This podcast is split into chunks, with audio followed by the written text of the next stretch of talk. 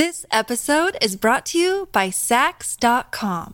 At Saks.com, it's easy to find your new vibe. Dive into the Western trend with gold cowboy boots from Staud, or go full 90s throwback with platforms from Prada. You can shop for everything on your agenda, whether it's a breezy Zimmermann dress for a garden party or a bright Chloe blazer for brunch. Find inspiration for your new vibe every day at Saks.com.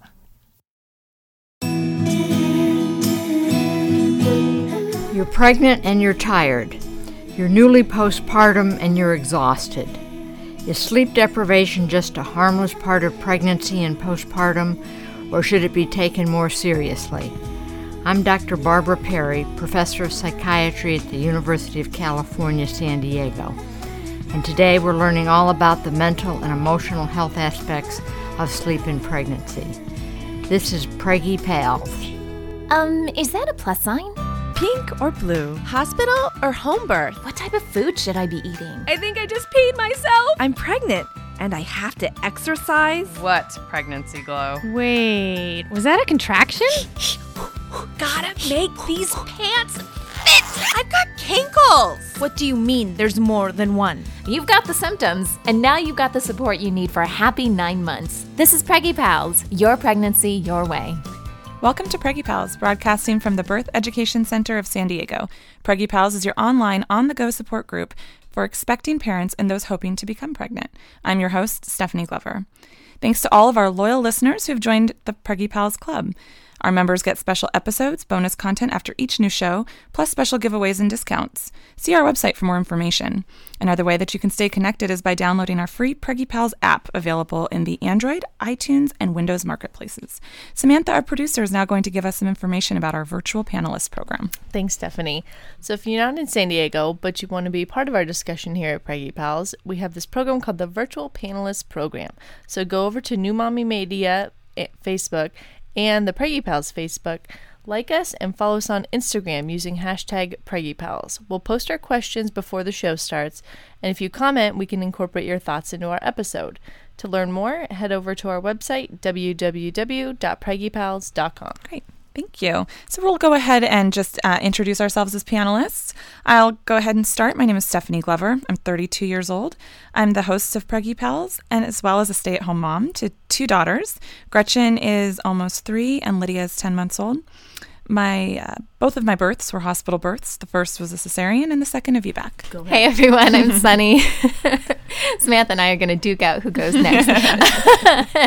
um, I am uh, the owner of New Mommy Media, which produces this show, as well as Parent Savers, Twin Talks, and the Boob Group.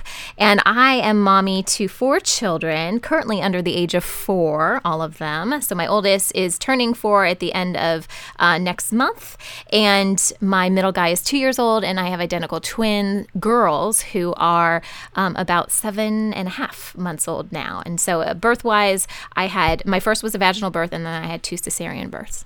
All right, I'm Samantha. I'm the producer of Preggy Pals.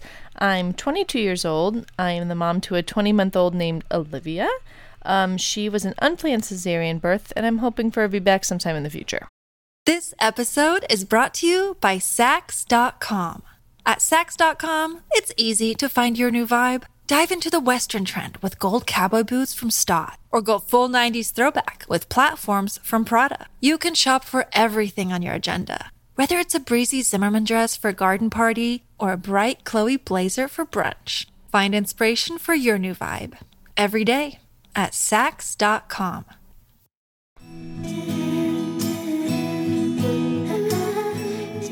One of our listeners writes in with a question for our experts. She writes, I've read that waiting to cut the umbilical cord for up to three to five minutes has quantifiable benefits for the baby. If I'm considering cord blood donation to a public bank, not for private use, is there less likelihood there will be enough cells, blood, etc. in the cord if we wait to cut? I think on one of your recent podcasts I heard that up to 70% of donations are discarded because there's not enough use. Thanks. Hi, my name is Dr. Nicholas Kapitanakis, and I'm a board certified OBGYN in San Diego, California. Uh, I just wanted to respond to a great question that was asked about cord blood banking and also waiting for the cord to stop pulsating. The research does show that if you do wait uh, up to three to five minutes for the cord to stop pulsating at the time of delivery, then when you do go to collect for cord blood banking, whether it's for private or for donation, that there is a, a lower volume. And it would make sense that the majority of that blood flow would flow to the baby. There is some that goes back to the placenta. However, when you go to collect, the volume that you do have left in the collection kit is less. Sometimes when uh, you are doing it for donation, if the numbers are not high enough, the uh, cord blood uh, company will reject the sample as not enough cells um, for use. If you are doing it for private banking, in my personal practice, I do talk to patients about maybe doing a delayed clamping for a minute and then obtaining the cord blood uh, so that we can have enough volume in the cord blood collection kit and also give some to the baby. Now, for years we used to cut the cord immediately, but now we're realizing that there are uh, benefits to the baby if we do the uh, delayed cord clamping. Uh, hope that answers your question. I hope you have a great day. Another day is here, and you're ready for it. What to wear? Check. Breakfast, lunch, and dinner? Check. Planning for what's next and how to save for it? That's where Bank of America can help. For your financial to-dos, Bank of America has experts ready to help get you closer to your goals. Get started at one of our local financial centers or 24-7 in our mobile banking app. Find a location near you at bankofamerica.com slash talk to us. What would you like the power to do? Mobile banking requires downloading the app and is only available for select devices. Message and data rates may apply. Bank of America and a member FDIC. Today, we're going to be talking about how sleep in pregnancy affects the mental and emotional well being of pregnant women. Joining us here in our studio is Dr. Barbara Parry, professor of psychiatry at the University of California, San Diego, where she is director of research of the Women's Mood Disorders Clinic. Welcome to Preggy Pals, Dr. Parry. It's great to have you. Thank you. How important is sleep in pregnancy, and why is it so important? Sleep is important not only in pregnancy, but other times. First, it plays a restorative function to the brain. It helps in memory consolidation. Uh, without sleep, your immune system is compromised. Um, but one thing I'd like to emphasize is that um, one of my uh, colleagues, Dr. Thomas Wehr at the National Institutes of Health, has emphasized that um, our ancestors and animals have two epochs of sleep where they sleep in the early part of the night, then they have a period of quiet wakefulness, and then they have a second epoch of sleep. And during that period of quiet wakefulness is when prolactin, our mellow hormone, is secreted. Um, that's pr- the hormone that's also involved in lactation. Yeah. Um, and in our modern day society, we feel like we have to truncate our sleep into, you know, seven or eight hours, and people get very anxious if uh, they don't get this seven or eight hours of sleep. And I would say one of the first things to say to pregnant postpartum women is that, you know, there's a lot of redundancy in the system. The designer accounted for having to be up at times. Uh, so losing a partial night of sleep is not a big issue. it will not cause a major depression, but a depression can cause sleep disturbance, and I think the emphasis needs to be there. Um, so you know, it's more chronic stress and chronic sleep disturbances that are uh, problematic.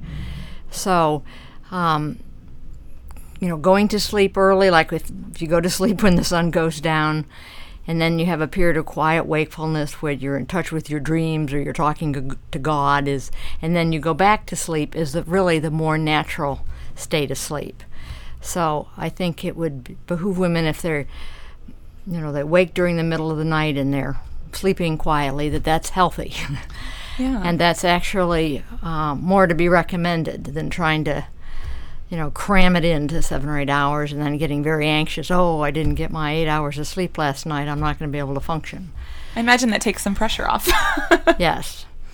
And um, I think that, uh, you know, sleep hygiene is probably the best way to uh, treat sleep disturbances. I mean, going to bed around the same time every day. People get into trouble when they, for example, get up at 6 a.m. every day for work and then they try to go to uh, sleep in at 10 a.m. on the weekend. We call that social jet lag, and that's associated with eating disturbances and weight disturbances. And so, staying on a regular sleep schedule is very important. And how do naps come into play, like throughout the day? Is that recommended? Or? Well, there's two primary, uh, primary drives for sleep. We call them the process C and process S. There's a homeostatic drive, which if the longer you're awake, the more you're likely to go to sleep. And that's what we call a circadian drive. So it's hard to sleep at like 7 p.m. at night um, or 10 in the morning. And so those interact. So you may have noticed that if you stay up late partying, you're still going to wake up at your usual time. Well, that's actually pretty healthy. So, um, you know, taking naps in the afternoon, which is going to be very common for pregnant women because progesterone is secreted. Progesterone is like essentially an anesthetic in animals. It puts animals to sleep. And when progesterone goes up in pregnancy, um, you know, like tenfold, so women are going to be sleepy and uh, for the most part. And uh, so, if you're sleeping in the afternoon, though, then you're not likely to sleep at night. So, uh, I think you know you should give into it, uh, but you know, taking uh, not more more than about an hour or two of a nap is probably for the best. And of course, no caffeine or alcohol. I mean, alcohol's people think that that helps them sleep, but that's All terrible during pregnancy, and it Right. just wakes them up. And and then the other thing that um, is important if people can't sleep is we have what we call a pious parchment pile, a PPP. You don't want to wake and toss and turn, and you want to get up and read your pious parchment pile. It could be the history of education in the U.S. You know, I have my medical journals. Um, so you want to be able to um, not just use the bed for sleep. So you don't want, and you shouldn't watch TV in the bedroom. You want to associate the bedroom with sleep. So let's say if you can't sleep, you get up, you write in your worry journal, you read your PPP until you feel the wave of sleep coming back. But um, this idea that the, the room bedroom is for TV, TV is very activating for your brain, so you do not want to be watching TV in the bedroom. I'm guilty of that. I I, don't know about too. you. I am too. Um, and then I don't I don't know about how your pregnancies were for you with fatigue, but I remember in the beginning, I I was so tired that I couldn't not maybe take a little cat nap in the car on my lunch break when I was still Mm-hmm. working. So, um, but you would recommend just giving in as long as it's not over an hour. Or? Well, that's adaptive. I mean, one of Yeah. the functions of progesterone, so women aren't out, you know, running a marathon, overdoing it when they're pregnant. You want to be, um, you know, staying by the hearth and getting some rest, and so it's probably uh, adaptive for that purposes. But And what are some signs of uh, sleep deprivation? Is that just, you know, is it just the normal part that, of pregnancy to just feel really tired and get on with it, or are there ways that we can treat it? Actually, it, it sounds ironic, but um, if you're sleep deprived at a, a critical stage um, for, an, let's say, for at least like four hours, it kicks in your thyroid. And it's one of the um, great paradoxes of life. But if someone has a depression, if you keep them up all night, a majority of them are of women are better the next day, men and women. So it it is very very activating, uh, and then they, that allows them to go back to sleep the following night. So again, I reiterate this point of um, you know not being able to sleep too well one night is um, not a problem, and the progesterone is probably influencing the sleepiness and is a good thing. I mean, it's meant to keep you sort of taking a nap in the middle of the day and not overdoing it. If a woman hasn't really recovered um, the instances of, of sleep deprivation, like on a smaller scale, if, if she's just having problems sleeping for maybe several days, weeks, are there anything, any additional things that she can do? Is anything recommended for, for treatment beyond um, just scheduling your sleep and taking the TV out of the room? Um, I want to emphasize one thing not to do because I saw this on this write up. You don't want to take melatonin. Okay. Melatonin is inhibitory to the reproductive system.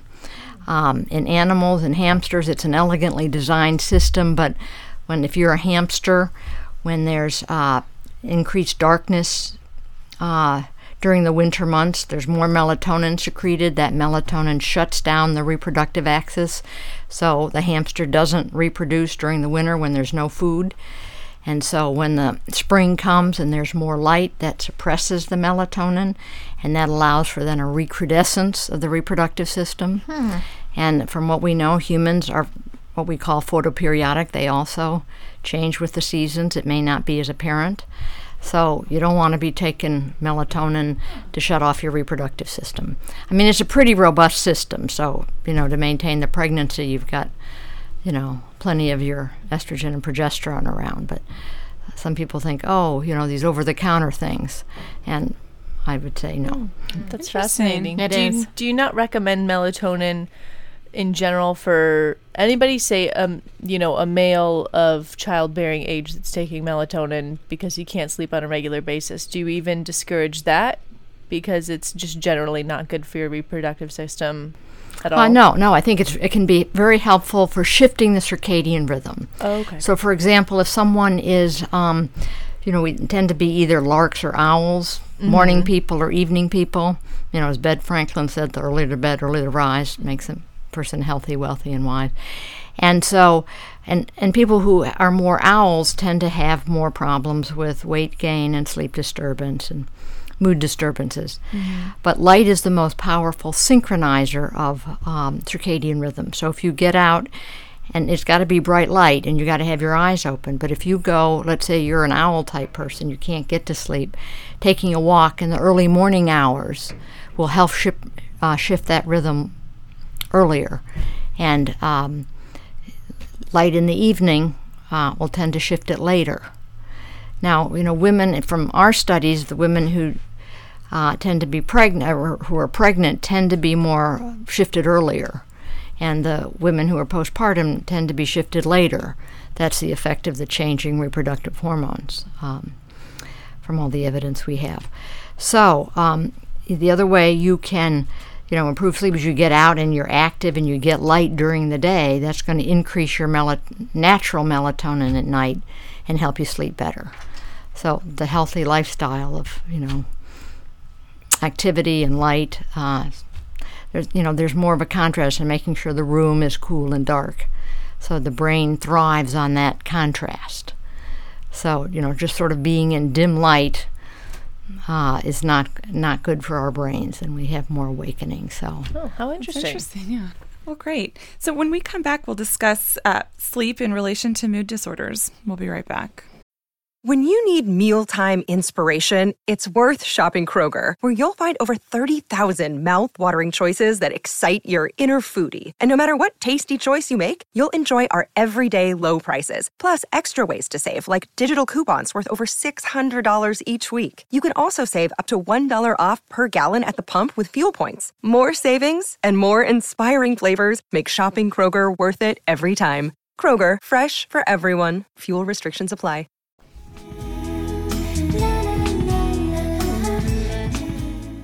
So, welcome back. Today on Preggy Pals, we're discussing sleep and pregnancy in regards to mental and emotional health. Dr. Barbara Parry is our expert.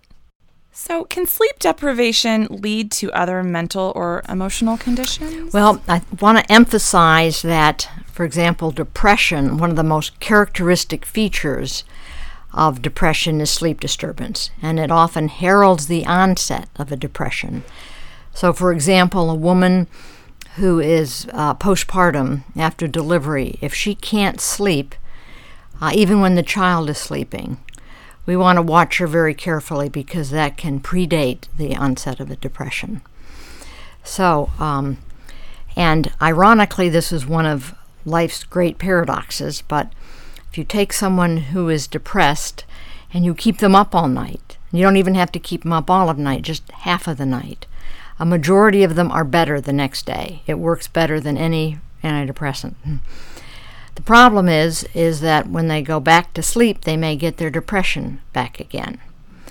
So we're now trying to using if we can get this antidepressant effect of restricting sleep, then we can maintain it with light. But light just takes longer to work. So we're trying to, at least in our studies, and they've done this in other studies as well, we're focusing on the pregnant and postpartum women. we try to get the antidepressant effect and then maintain it uh, with light. So it's much more that um, sleep and depression are linked. So you don't really cause by, you know, a night of sleep deprivation, you don't cause a major depression. That would take like six months of, you know, stress and chronic insomnia, and it might exacerbate it. But you know, if you've been up all night on for whatever reason, you may find that you feel a little buzzed, you know, and that's your thyroid's kicking in. So you may actually feel more energized. So, and most antidepressants, ironically, work by knocking out a, uh, a certain stage of sleep called rapid eye movement or REM sleep when we do most of our dreaming. And so uh, there was an investigator who just woke people up when they went into this REM sleep and it had antidepressant effects. So there was a very tight link between sleep and depression, but most of the, if you've got a depression, uh, inevitably you're probably going to have sleep disturbance, but sleep disturbance in and of itself does not lead to major mental illness. That's great to know. And and I don't know, have either of you experienced that buzz that she talks about? Like you were up all night maybe with the baby and you just don't think you can function, but all of a sudden you have maybe some bursts of energy. Have you either of you felt that? Yeah, like a second wind Yeah. almost. It's like you're so tired in the morning because you hadn't slept very well, but in the afternoon it was like, okay, like this is all right. Maybe I'll make it until 8 p.m. when I know I can go back to sleep. So yeah, I think there were a lot of days in the early postpartum days when I did have that. Yeah, I, I can even see it now. My daughter's ten months, but not not a good sleeper. So we're still up. Some nights it feels like I still have a newborn, um, and there, you know, you get up in the morning and part of you is thinking, oh, I, I don't know how I can, I don't know how I can go go through this day, and part of me wondered if it was mind over matter because I would Mhm. notice, oh, all of a sudden I've cleaned the house and I don't know where I drew upon this energy, but maybe it wasn't my mind over matter at all. well, I should let you know that the melatonin in the child usually goes up about three months postpartum. So it's about three months when most children start sleeping through the night. Can you give babies melatonin? well, they've begun to. They have begun to. Because mine's 10 months old and it's not looking and like it's anytime soon. Um, and so you mentioned this light study. Um, is that used as a treatment yet, or is this still just being looked into more? Well, it is an experimental treatment. Um, but yes, again, ironically, you know, women who are depressed either during pregnancy or postpartum are not always good candidates for medication. There are some medications that can be used safely, but many women choose not to use them. So we find that if we ironically keep them up just for half the night, it, it has to be a, a, like four hours straight. It can't be just tossing and turning. And it's depending upon if their biological rhythms are shifted earlier or later. We keep them up either in the first half of the night or the second half of the night, and a majority of them feel much better the next day. And um, then we maintain that effect with the light treatment. And again, the timing of the light depends upon their own internal rhythms. So we are trying to develop non pharmacologic um, treatments for this. And if anyone in the San Diego area is interested in participating, uh, can I mention the number? Absolutely. Uh, and so that number is area code uh, 619 uh, 543 7393. Great, thank you. And are there any effects uh, on the baby of the sleeplessness that can occur in, in pregnancy and postpartum? Are there any direct, directly related effects to the baby? Well, we know that depression definitely affects the fetus as well as the infant, and that has long term repercussions. So, um, you know, one night of partial sleep deprivation, we've not noticed any um, adverse effects. But if you can bring someone out of a depression, you're definitely going to be helping the child, uh, again, in utero or postpartum. And we can get that effect within one day, uh, unlike most other, for example, antidepressant medications that take at least you know three three weeks to work. So, and they usually then, when we monitored their sleep, the um, the sleep improves the following night. What happens is their melatonin and their circadian rhythms are maladjusted in terms of the time with the timing with relation to sleep. And so this sort of like resets the rhythm. It's sort of like if you had an irregular heartbeat, uh, if you have a little bit of a shock, you set reset the uh, rhythm. And so we're essentially resetting the rhythm. We're overriding the irregularity. So, if it affects the child, do we know in what ways, and I don't want to get too medical on this, but um, in what ways it can impact a child, like sleep deprivation for the mother who is pregnant? Do we know what that can do to a baby in utero exactly? No, because I mean, I think it's natural that a woman's going to use, you know, Yeah. lose sleep at some point. Yeah, I mean, if you're like a whale, you migrate down for six months, you, the whale gets no sleep. if you're a dolphin, it only sleeps on half of their brain. Yeah. And so, whoever designed the system is going to account for that. Okay. So, we have not noticed, absor- you know, I mean, any way we can measure it, Yeah, we've not okay, observed okay. any abnormal effects. And, but again, I need to emphasize that uh, a depression w- we know will uh, will affect the fetus and the child. And so, in, in relation to light and just other environmental factors, so we know maybe no TV in the room, um, but what other things can we do within our sleeping environment to help us? Do blackout curtains help? Um, sort of any other anything we could do with? Yes, a cool, dark room. And the other uh, factor that regulates sleep is temperature.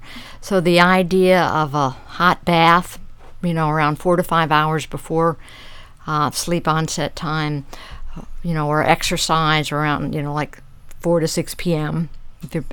Um, because basically that heats up your core body temperature and then you need to reduce that. You need to like hibernate. So the old nightcaps and the socks at the beginning of bed so that you're warm when you go to bed, but then it allows you to uh, expand your arteries and veins and lose heat. Uh, so it should be, you know, you should be have warm feet and a warm head when you go to bed, and then you should have a very cool, dark room, you know, without noise. uh, you shouldn't have, you know, a lot of light. And if you get up to use the um, the restroom, you should not turn on bright lights because that will shut down your melatonin. So you want to have those little night lights and very dim lights. Um, I remember my mom came to visit, and I purposely had, you know, my the lights over my uh, bathroom sink. I were very dim. She said, "Oh, you need to get new lights." and I said, "No, no, because uh, Dr. Czeisler from Harvard has recommended that you really keep these lights very dim." and you should probably then turn the the cell phone text Yeah. messages off so that that's not waking you Yes, up. and the computer. Right. All of that There's- is probably ranks right up there with TV, right? As far as stimulating yourself. Right. And, yeah. And then things like, um, you know, tryptophan uh, is in milk and bananas, and that is the precursor to serotonin, which helps you sleep. So, a glass of warm milk a little before bedtime. Not big carbohydrate meals. Um, you know, bananas are good, and you know, eating a healthy diet so that you're not. You need to have a period where you don't have a lot of calories during the middle of the night um, to function well. Well, thank you so much, Dr. Parry, for joining us. Uh, for more information about Dr. Parry and the Women's Mood Disorders Clinic, as well as the study for light and or for sleep and light therapy in relation to pregnancy and postpartum depression, that phone number again is 619-543-7393, and that's um, available to San Diego listeners. You can also check out more of that information on our website, preggypals.com. This conversation continues for members of our Preggy Pals Club. After the show, Dr. Parry is going to be discussing sleep deprivation, postpartum, and in relation to breastfeeding. To join our club, visit our website, preggypals.com. Look, Bumble knows you're exhausted by dating. All the must not take yourself too seriously and 6 1 since that matters. And what do I even say other than hey? well, that's why they're introducing an all new Bumble with exciting features to make compatibility easier, starting the chat better, and dating safer. They've changed, so you don't have to. Download the new Bumble now.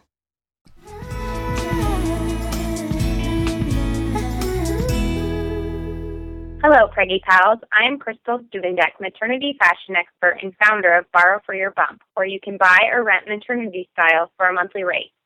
Today, we are going to talk about the upcoming fall fashion trends for moms to be. These little ideas and wardrobe essentials are stylish and versatile as your bump grows and can easily transform your look as a new season approaches. Trend number one is the long sleeve mini. The key to this statement dress is to show skin in some areas while keeping others covered up. We love long sleeve styles that show off more legs. The trick is to keep the fit loose and flowing. Add a belt or tie over the bump, which will create curves. For fall, we love the colors of condiments. Think olive greens and mustard yellows. To tie this look together, avoid a skinny heel and try a comfy wedge boot. Trend two is sexy stripes. Whether you are more on the hippie side or if you want to create curves, stripes is one detail that works for many body types. Stick with thinner stripes and dark colors. Wider stripes can make your bump and backside appear larger. Focus on a fit that hugs your curves and has ruched sides. This type of dress looks good on many body types, whether you want to create curves or even balance wide hips. Tie the look together with some flat knee-high boots. For our third trend, prints are all the hype this fall. Have fun with different styles, but make sure that the colors match. We love a silky print dress for a more dressed up look with purple and aqua tones. Dress prints down by taking a fun print blouse and pair with skinny jeans. For colors, we love orange, navy, and cream with a tan boot. You're probably seeing this next trend everywhere leather. We love this look for moms to be. Pair a comfy pair of stretched leather leggings with a basic gray sweater, or for a retro look, try a navy polka dot blouse and a fun, rusty colored heel. Add a fun hairpiece like a birdcage for a sleek style. Our final trend for fall is dressed up details. An incredible cocktail dress that can be worn from fall into winter is a must have. Spice up the standard little black dress and find a style with beaded detail on an empire waist. An LBD with a little bit of lace is also seasonless.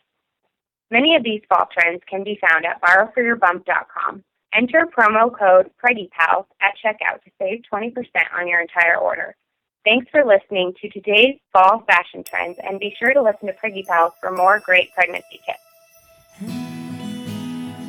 That wraps up our show for today. We appreciate you listening to Preggy Pals.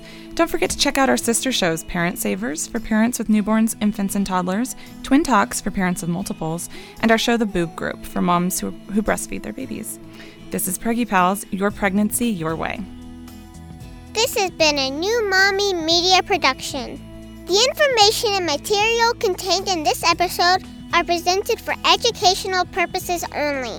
Statements and opinions expressed in this episode are not necessarily those of New Mommy Media and should not be considered facts.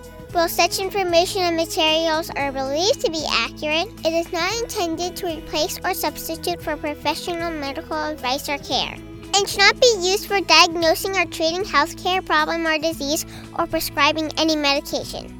If you have questions or concerns regarding your physical or mental health or the health of your baby, please seek assistance from a qualified healthcare provider.